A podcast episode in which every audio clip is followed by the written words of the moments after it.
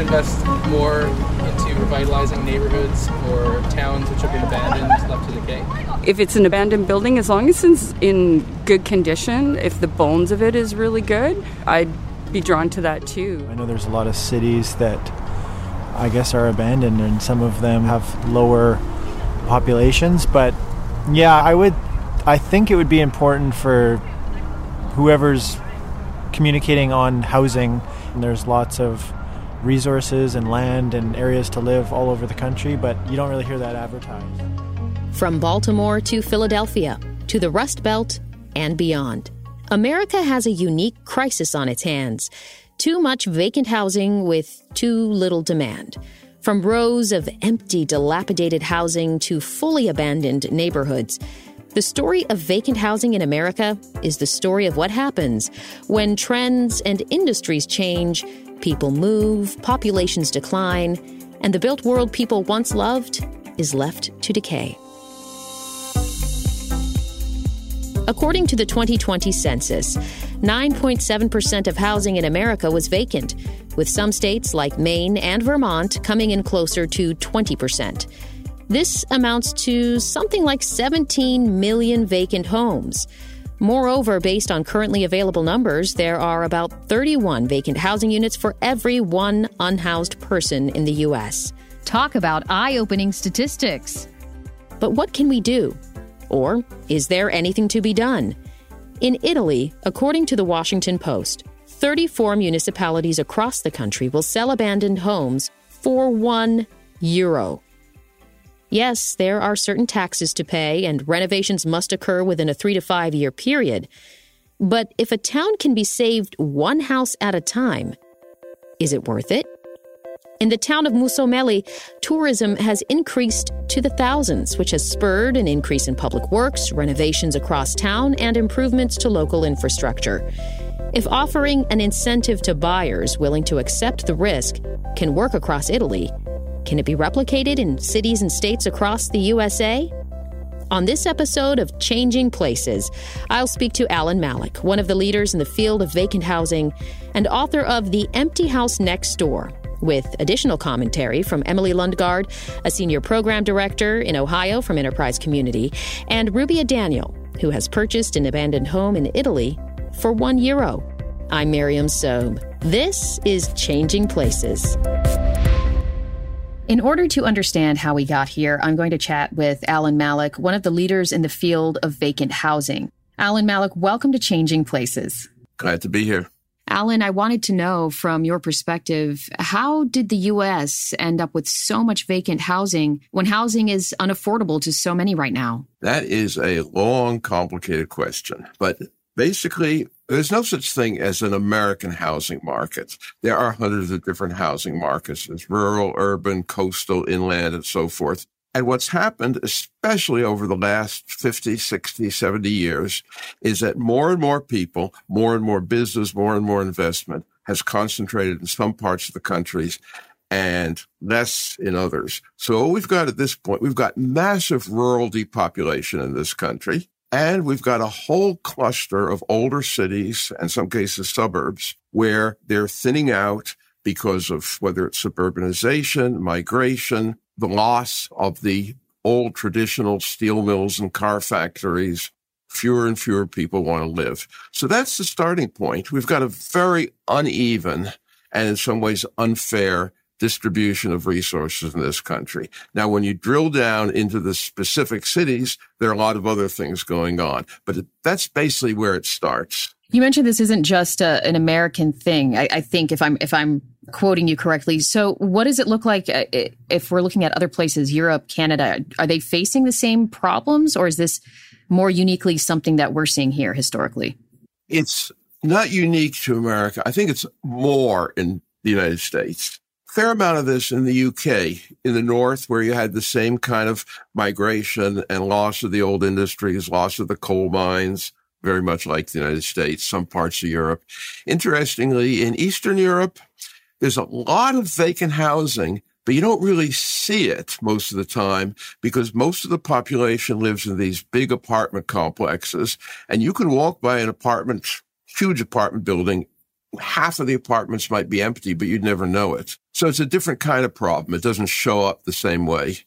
It's when a house is vacant and the owners, for whatever reason, have basically walked away from it or aren't taking care of it and it becomes a nuisance and it can be vandalized, it can be stripped. That's when it's a problem. Vacancy in itself is not the problem.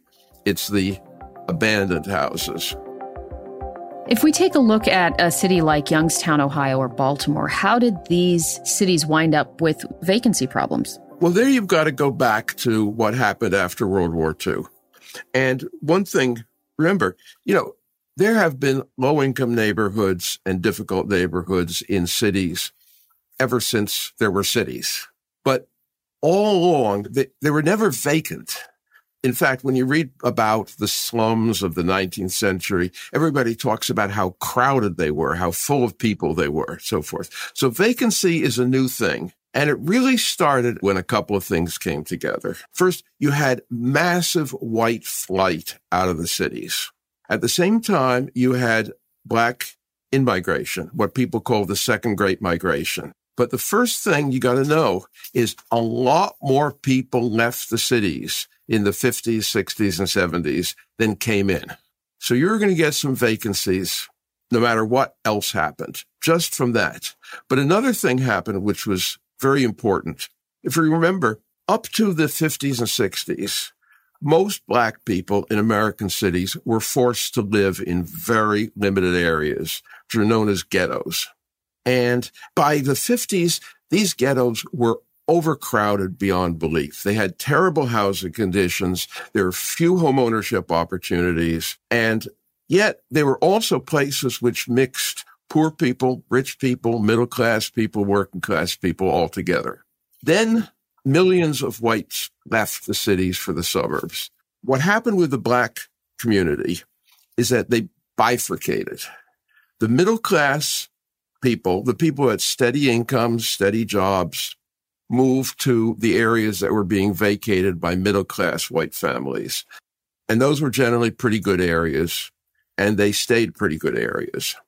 The lower income people moved to the areas that were being vacated by the poor white families. And those were areas that were already shabby and had decades of little maintenance and crowding. And now that's what they inherited. And then those areas were disinvested even further. So what you had was a whole cluster of new low income neighborhoods, which were being disinvested. And of course, you had a lot of urban renewal going on at the same time and highway construction. And that created a cluster in just about every American city of neighborhoods with large numbers of vacancies, with concentrated poverty, and which are getting little or no investment from the city or from the state or from the federal government or from the private sector for that matter. So those are the areas of poverty concentration. And they were also segregated. And of course, what we know is that people who could get out of those places tended to. Those areas have become thinner and thinner out. And what you see when you look at an area like Detroit and you see what they call urban prairies, those are the areas. It makes me wonder, just thinking about sort of the poverty concentration and how it's related to housing and things like that. Do you think maybe this is completely a, a uh, off topic, but I'm just curious. Do you think like fixing a housing situation and neighborhoods would reverse this poverty concentration versus people say we need more jobs or we need this or we need that, but maybe it's the housing? It's not just the housing. In fact, I would say obviously fixing housing is good for people, but it doesn't, it's not going to solve the problems because the problems are that first, people do need better jobs. Kids needs better education. Second, these areas aren't just areas with vacant housing. They're areas that tend to have no investment of any kind. And then you get to the fact that a city like Detroit or Cleveland simply does not have the economy or the housing demand to fill up all these houses. You could fix them at considerable cost because it costs an awful lot of money to once a house has been abandoned and is pretty much stripped, costs an awful lot of money to put it back to productive use again. But do you have enough people to move into those houses? So what most of the cities have been doing, and I don't like it particularly, but I'm not sure I've got a better suggestion, is demolishing most of these vacant houses to the extent they can come up with the money to do so. I think some changes are happening. For example, there's an organization in the Chatham area that's doing amazing work in terms of trying to rebuild the market in that neighborhood and rehabbing houses and rehabbing the commercial strips and doing all kinds of stuff. And Chicago, of course, is a kind of in between city. It's not as strong as, say, LA or New York or DC, but it's a lot stronger in terms of the demand and the market than, say, Youngstown or Cleveland. Alan, I'm curious to know what you think could be a few solutions to deal with the crisis we have on our hands right now. But before we dig into that, let's take a short break and hear from Emily Lundgaard, a senior program director, Ohio, from Enterprise Community, with experience in abandoned housing in the Cleveland metropolitan area. We'll be back in a moment. There are a few reasons why places like Cleveland and other similar Rust Belt or legacy cities across the country have seen so many vacant and abandoned homes. Cleveland used to be one of the largest cities in the nation, five, I think, the fifth largest in the nation, really relied heavily on things like manufacturing. As that economy changed, the economy is just not meeting folks where they're at any longer. And when we're talking about place in this country, we have to talk about the impact that racism, institutional racism, has had in Cleveland, historical segregation and policies that have really just not put the kind of money and resources and effort into our black and brown communities. When you look at a map of where vacant and abandoned properties are in the city of Cleveland, that's going to look like a historic redlining map. So you take those histories and you look at something like the 2008 housing crisis, something that hit all of us. But in a place like Cleveland, you have so many homes that were really mortgaged with predatory products. And these, again, were in our black and brown communities. And those were going to be the communities where we had tax foreclosure, where we had mortgage foreclosure. And those become the homes that are vacant and abandoned. So that's why, in a place like Cleveland and our legacy cities, we are seeing so many homes vacant and abandoned. And frankly, we're still recovering from that. Stay tuned for the next part. And just a reminder Changing Places is a podcast brought to you by Avison Young that continues to explore and question our complex relationship with the built world around us. I'm your host, Miriam Sobe. I hope you're liking the show so far. If so, please share Changing Places with your friends. Welcome back to Changing Places. Before we get back to my conversation with Alan Mallach, let's hear what folks in Vancouver think about vacant housing. My only concern with that is if these abandoned neighborhoods or something like that were torn down and then rebuilt. Sometimes I feel like the guts and bones of a building are were way better back then. I think it would be attractive to me depend, depending on the price point as well as amenities around me if it was an abandoned building and then it could just be updated because I think the cost would be far less, and then you could probably move into it a lot faster than you would by waiting for a rebuild. A rebuild sounds really nice. Like we've become a society where new is looks shinier new, but it doesn't necessarily mean it's better from a price point. What do you think about tearing down a neighborhood and starting again? Again, I think it's complicated. The local communities that are in these neighborhoods that maybe want to be torn down are not necessarily people we should be pushing out. And what happens when that kind of thing gets done in a way that isn't conscious of the community is usually just capital interest over community interest. Now, back to my conversation with Alan Mallach, a leader in the field of vacant housing. Alan, before the break, I asked what we can do right now to combat vacant housing in American cities and suburbs. Is there an opportunity to save these houses, or is there another solution? Yes, but it's complicated. I think the biggest thing we've got to do is we've got to build more demand in places like Detroit, Cleveland, Youngstown, and so forth. And some things are happening along those lines. I think you go to Detroit, there are neighborhoods that are reviving. There are people who are fixing up houses, but it's not the whole city. So I think what we need is more efforts along those lines. And that's not just about housing. If you fix up the houses, but you don't fix the fabric of the neighborhood, you're not going to create the kind of long-term effects you want. Now, one of the things that I think is really important, you see this in Detroit, you see this in every city, is to really focus on there's certain neighborhoods which still have a basic fabric intact, where you're seeing vacant houses popping up here, there, one on this block, two on that block, and so forth. And those really become incredibly important because those neighborhoods are a lot easier to put back together again than a neighborhood that's now maybe 40, 50, 60% empty. So I think we need to focus on that, but we need also to make cities the kinds of places where more people want to live. Lots of young single people, young couples are moving to cities to live close to downtowns and to have that kind of life.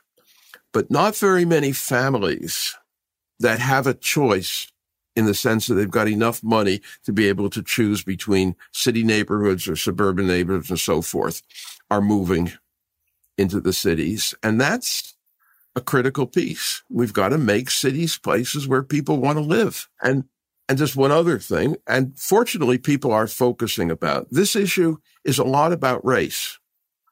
An awful lot of the abandoned areas, the disinvested areas are areas that are black communities or other communities of color. And the disinvestment and the abandonment have a lot to do with the fact was that was where black people moved.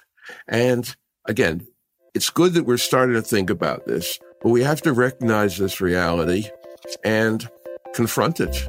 What would you say if, if you had to choose areas in the US that are winners or losers, let's say, in the race for housing and population? What cities would you, you put out there?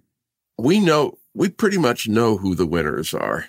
The, the winners, the areas that are growing rapidly, the areas that are getting the investment. They're a cluster of cities on both coasts. There's the Sun Belt, especially Texas. And then there are a couple of places in between, like Denver, for example. After that, you're sort of shading into areas that are getting less investment less population, less growth. Rural areas in this country, not all, but most rural areas in this country would have to fall into the losers category. They're losing population. They're getting very little investment. There, you go to places like the Great Plains or Appalachia, and there are virtual ghost towns. So that's pretty much the picture. It's not a complicated one. Is there enough uh, housing demand in some cities to warrant revitalization of, of their neighborhoods? Yes and no. If you're talking about all of them, in some cities, probably not. In some of the cities that have lost the most population. If you think about Detroit once had a population of roughly 1.9 million. Today, I think it's under 700,000. Now, clearly, you're never going to get 1.2 million people to move back to Detroit. You're never going to build or restore enough housing for that. So cities like Detroit, Cleveland, Youngstown, St. Louis, Baltimore have to start by acknowledging we're going to be smaller cities than we used to be. We're not going to grow back to whatever we were.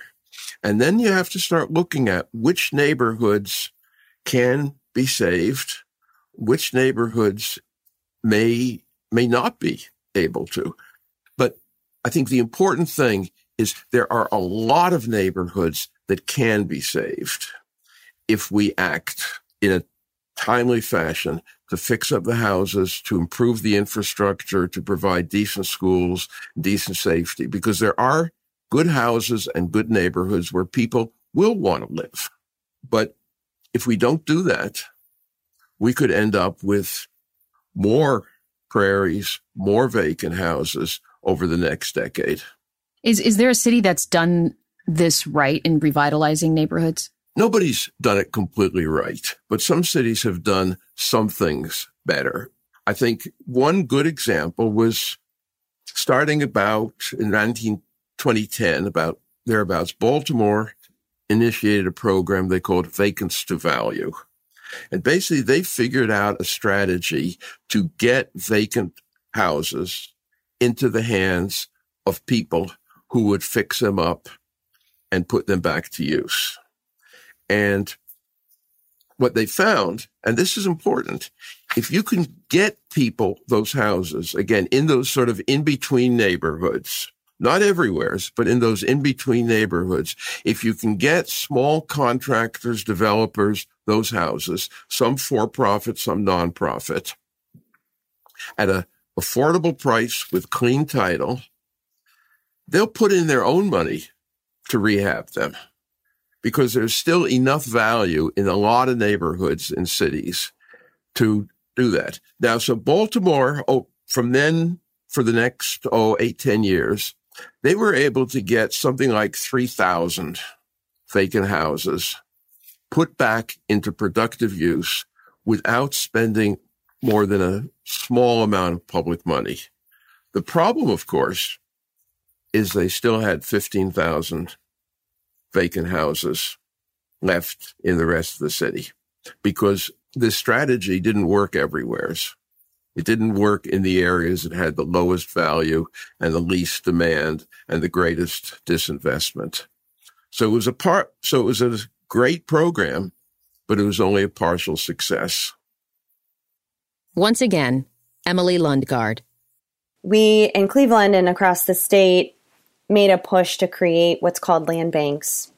These are quasi governmental entities that could take on these properties, hold them, and honestly, for a large part of the last decade, had to demolish them. There were so many properties and they were in such poor condition just in order to stabilize the housing market, to stabilize what could be potentially dangerous homes in a neighborhood. We're also looking at ways to bring those abandoned properties back online. We spent 10 plus years as a city in Cleveland demolishing vacant and abandoned properties. That was needed. But now we're looking at these new ways of renovating abandoned properties. It's expensive to tear down a home. It can be more expensive to fill an appraisal gap or to renovate an abandoned home. But we're now at a stage where that may be the new frontier for our resources. Ellen, as we look forward, what does the future hold for these abandoned houses, neighborhoods, and the cities in which they reside? Are they actually dead? Can they reinvent themselves? We'll tackle that, but we're going to take a quick uh, break and then we'll discuss it. Before we hear what Alan thinks about the future of abandoned housing, let's hear from Rubia Daniels, who bought an abandoned house for one euro in Sicily.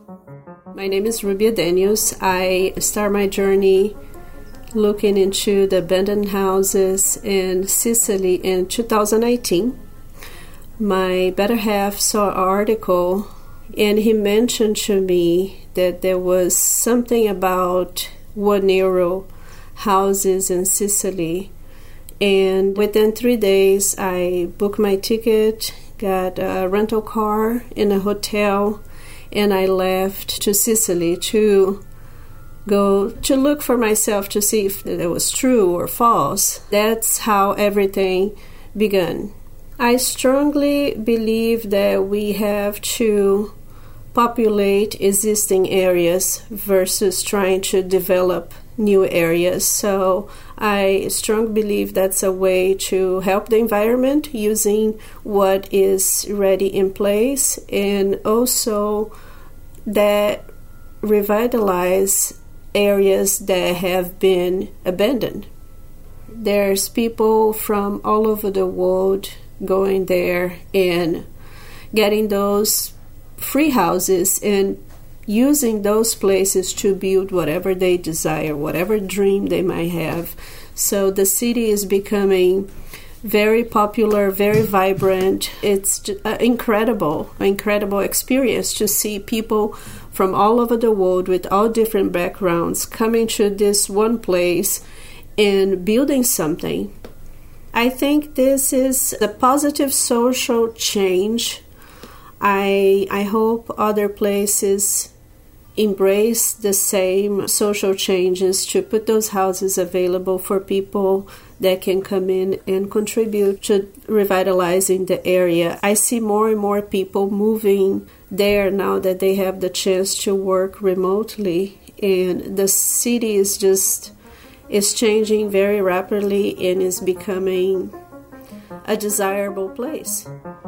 Well, I feel like in cities where there are housing shortages, it's always or like in the cities that at least I have the experience of dealing with, it's always people in lower economic stratuses that get pushed out and displaced either into the suburbs or to places in which social services are not available, creating like spaces where like risk goes up for those communities. And I think any sort of like urban strategy that doesn't take that into consideration is probably going to have effects that aren't very good for those communities.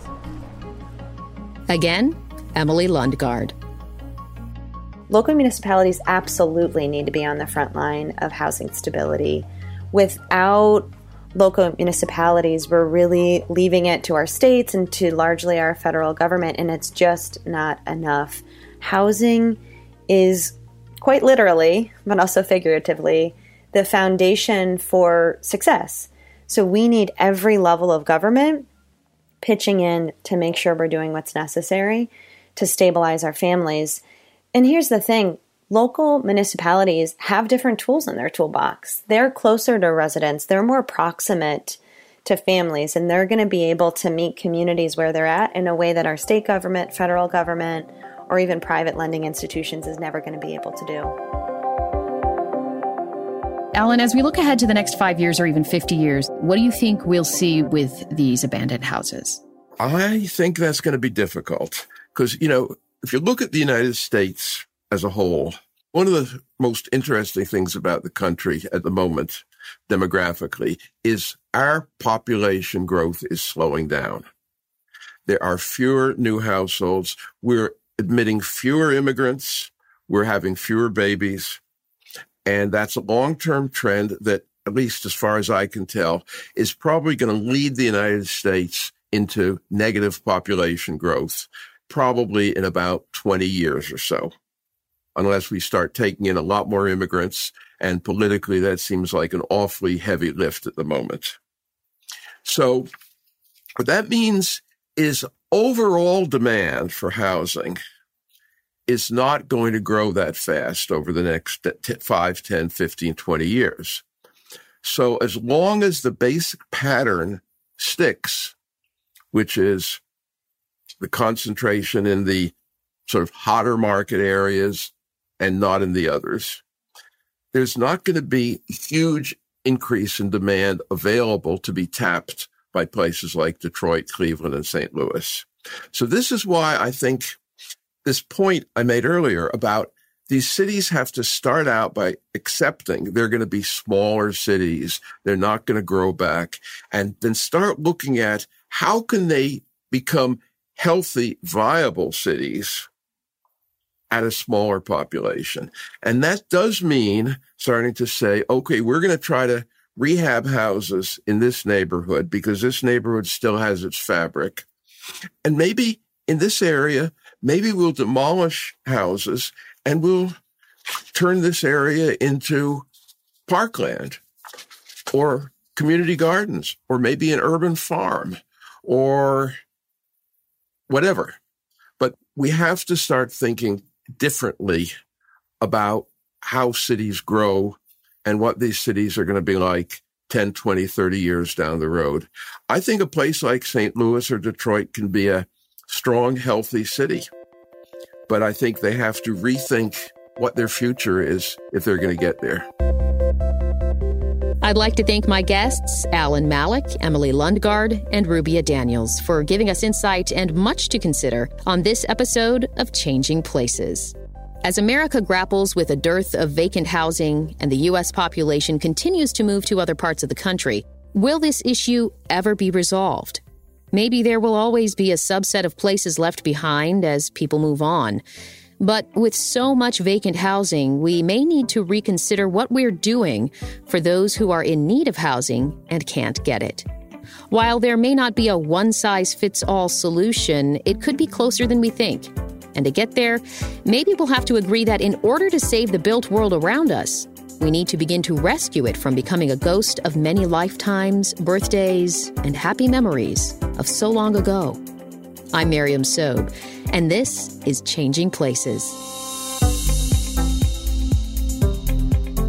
Changing Places is brought to you by Avison Young. Our producer is Andrew Pemberton Fowler. Our sound engineer is Patrick Emile. Our producer assistant is Hugh Perkich. Additional production support is provided by Jar Audio.